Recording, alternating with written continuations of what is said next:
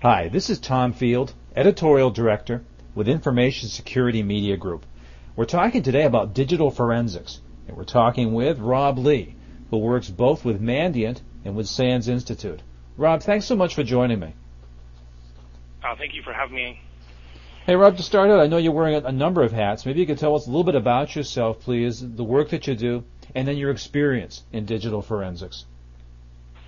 Uh, certainly. Um, I uh, am former Air Force. I worked both in information security and I also work in investigations for the Air Force Office of Special Investigations for the early part of my career. Um, and then, like a lot of individuals, they're faced with kind of a you know, career challenge. So, I, you know, in terms of there really isn't a career path for someone with my background. So, I ended up uh, becoming a government contractor for the better part of uh, six years, working for the intelligence community as well as uh, law enforcement communities at the same time. But during that, I also started working on the side for the SANS Institute, providing digital forensics in instruction, which initially began with a single course. But uh, just recently graduated from Georgetown University, getting my MBA, and now I'm working full time for uh, Mandiant, which uh, we do data breach intrusion uh, investigations in addition to uh, a wide scope of digital forensics investigation uh, offerings. Rob, what do you find to be the biggest digital forensics issues that organizations are challenged by today? Well, it, one of the things I definitely found is that uh, there are three fields within the digital forensics arena that have an interest or direct buy-in to performing digital forensics. So it depends on what your priority is. For example, you have the law enforcement intelligence communities that their goal in doing digital forensics is, you know, to no, no better term, is to suppress the uh, bad guys or suppress evil. Then in the information security communities, the reason that we do digital forensics is usually to find out how did someone break in, how did an internal employee do something that they should not have been able to do, and how do we prevent it from happening again. And there could be some civil or criminal litigation ties, so it could flip over the wall back into the law enforcement community, you know, if that, you know, someone ends up being prosecuted. But then the third area that we find is that we also have a strong litigation support. You know, we have a lot of uh, cases that are currently going through the court system that are digital forensics related. And, you know, you also have uh, the term e-discovery in which they're doing uh, forensics to be able to recover documents and email. But you also have a lot of uh, individuals filing civil cases or criminal cases, depending on uh, who's, you know, uh, doing the case that involves uh, media that has digital uh, artifacts on it and that need to be displayed and be able to present it in the courtroom. So depending on where you're at right now, it basically each one of those fields between litigation support, information security, and law enforcement, we tend to have a uh, you know, very, very wide array of need out there for doing digital forensics. So as a result, you know, depending on which organization you're at, it's trying to define why do you need specific digital forensics experts helping you out to be able to solve your uh, specific uh, incident, case, or be able to help suppress the bad guys that are out there. So, Rob, in your experience in both business and in government, how are organizations tackling these challenges for the better or for the worse? I've got to think it's challenging enough just to keep up on case law on these issues. No, in, in that you hit one of the nails right on the head. Is that it's it's so moving so fast right now that overall in the digital forensics profession, it's hard to tell uh, specifically. One of the challenges is how do I what is preparedness? How would an organization be prepared for an incident that would involve either, either civil or criminal litigation? Is your information security uh, response team able to react to a data breach investigation or an intrusion that involves financial or payment card industry uh, losses. Um, you know, so the challenges that the organizations are having right now are uh, trying to say, are we prepared? And what we're typically seeing right now that we're overall, if, you're, if I'm going to measure between you know like good and bad, where organizations are rating right now, they're typically on the more of the we're not prepared side uh, when we're entering in these uh, cases. But we're seeing it get better, that they're starting to hire more smartly. And the way they're doing that is they're hiring individuals with, you know, who are professionalized, that they have certifications behind their name, that they have the experience out there, that they've done multiple different type, case type work from lit support, from information security, or even they have a law enforcement background. So it's basically, do you have the right, you know, staff and are you prepared to handle these issues? And you could always try to be prepared, but in the end, until an incident happens, that's when you really know whether or not you have the right team working for you. You know, I'm curious, Rob, are organizations tending to bring in these skills in-house and develop the, the competencies, or are they opting more to outsource and, and contract with people that have got these competencies? Well, it's, it's very similar. You know, like what what we're seeing right now. You know, even out in California, there, you know, people are combating these fires. You have a usually a staff on site that says, okay, we can handle small things, small fires, and be able to put them out, but let's say something major happens, you know, what we have out in California, these major fires going on, you have to bring in outsiders to be able to help out. You cannot support and have that much of a staff just in case something happens. And so it'll always be a combination. You have to have the internal people you trust to be able to help guide and lead the process, but at the same time have strong ties to potential industry groups and law enforcement to be able to say, hey, we need help. Here's what we hope that we'd be able to get from you and potentially even hire additional experts to come in and help support and augment and even surge into the organization to be able to say, we have some additional five bodies we parachuted in to your experts to help us out deal with this incident. So normally, normal fires put out by internal staff, but if it's a major issue, major investigation, massive da- uh, e-discovery case, or even a data breach, then you tend to have to bring in outsiders, including law enforcement, and, uh, to the uh, to the mix. Well, given that you likely see a lot of different fires in a lot of different private and public sector organizations, what would you say that these organizations need most as they tackle some of these digital forensics issues? Um, here's it, it's a, your your question's a brilliant one when you when you really boil down to because organizations are asking themselves the same question. Why do we need to be prepared? What is, what is the core essence of what we're looking at here, and what would help guide us? And it comes down to they need potentially a very strong yet flexible policy regarding what types of incidents are we going to be investigating? What types of incidents would we be considered, you know, that we need to really, you know, uh, uh, investigate? You know, e-discovery case that comes in, civil litigation, you can never predict that, but at the same time, if you're hit with one of these, in addition to having the right personnel, is how do we handle and guide that process internally? And and typically what we see is part of the lack of preparedness in a lot of these organizations. It's it's usually just like what happens during a fire, is everyone's running very very fast, but it's you know very loose guidance. You know, no one who's in charge. Even inside the same organization between different business units, there's very little coordination in some cases. You know, both business units could be specifically defending against these attacks, but they're not even sharing the details between the different BUs. So, you know, I think one of the biggest things that's needed in the organization, if you say the, the number one thing, is to really think through the planning and saying we will be hit with one of these major issues, the major incidents that's out there. So as a result of that, are we specifically prepared and have we essentially tested ourselves, like Red Team did, you know, gone through an exercise that will basically flex our muscles and saying, yeah, we think we can probably handle this. Now, you can never predict everything, but at least you'll have the right steps in motion, but also be flexible enough to uh, react to the unpredictable. Well, it sounds like organizations are learning these lessons more in the line of fire than uh, than in desktop exercises.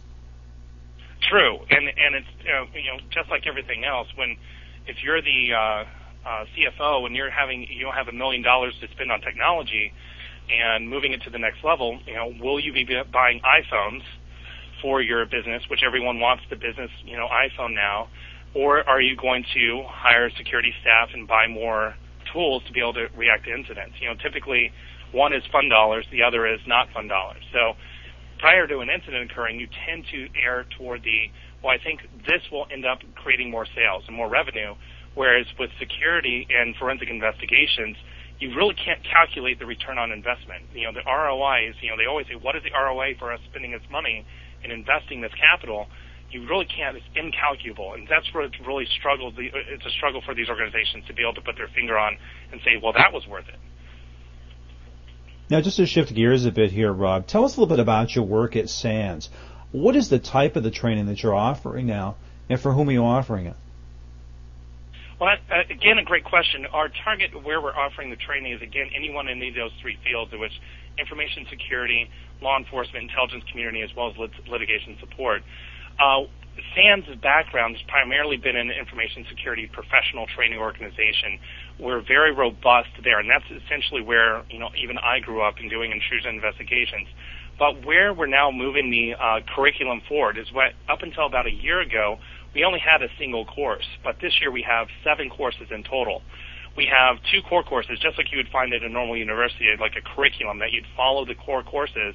We have Computer Forensics Essentials that essentially teaches someone how to combat and investigate traditional crimes, from intellectual property theft to fraud to uh, uh, you know private information being stolen, that type of case. But then the second course, the follow-on course, is a computer investigation and response course, which is more centered on defeating data breach investigations or as people are becoming more intelligent on the technology, we're starting to see a trend for individuals are becoming more technically savvy. Like, you know, for example, I would make a guess that you would know how to clear your browser history. Or we're seeing more people know how to do just a simple activity like that or be thinking about doing that, you know, wiping files, deleting their, their history. That does require a step up in the game for doing the investigation. And finally, in addition, we have electives. We have mobile device forensics. We have a course that teaches an individual how to fix hard drives, doing um, platter swaps. You know, if your hard drive breaks, you usually have to spend a lot of money to send it to another organization to fix. Well, we actually teach people how to do that in house, so they don't have to spend that extra revenue to do uh, the recovery of the files. We have network forensics, and finally, we also have uh, memory forensics. We actually take people through how to do memory forensics, in the, you know, from collecting data from uh, the RAM of a computer system, be able to put pieces back together uh, examining that type of residue. So we have a, a, a full uh, uh, range of forensics courses that we're aiming for all three fields to basically increase their level of specificity as we're seeing the large uh, amounts of devices that now contain potential evidence on them, from mobile devices to your DVR to your next generation computers like Windows 7 that's out there. Well, it really sounds like the possibilities are endless. Um, given what you see and what you're offering, what types of careers do you envision down the road for people that, that can develop these digital forensic skills?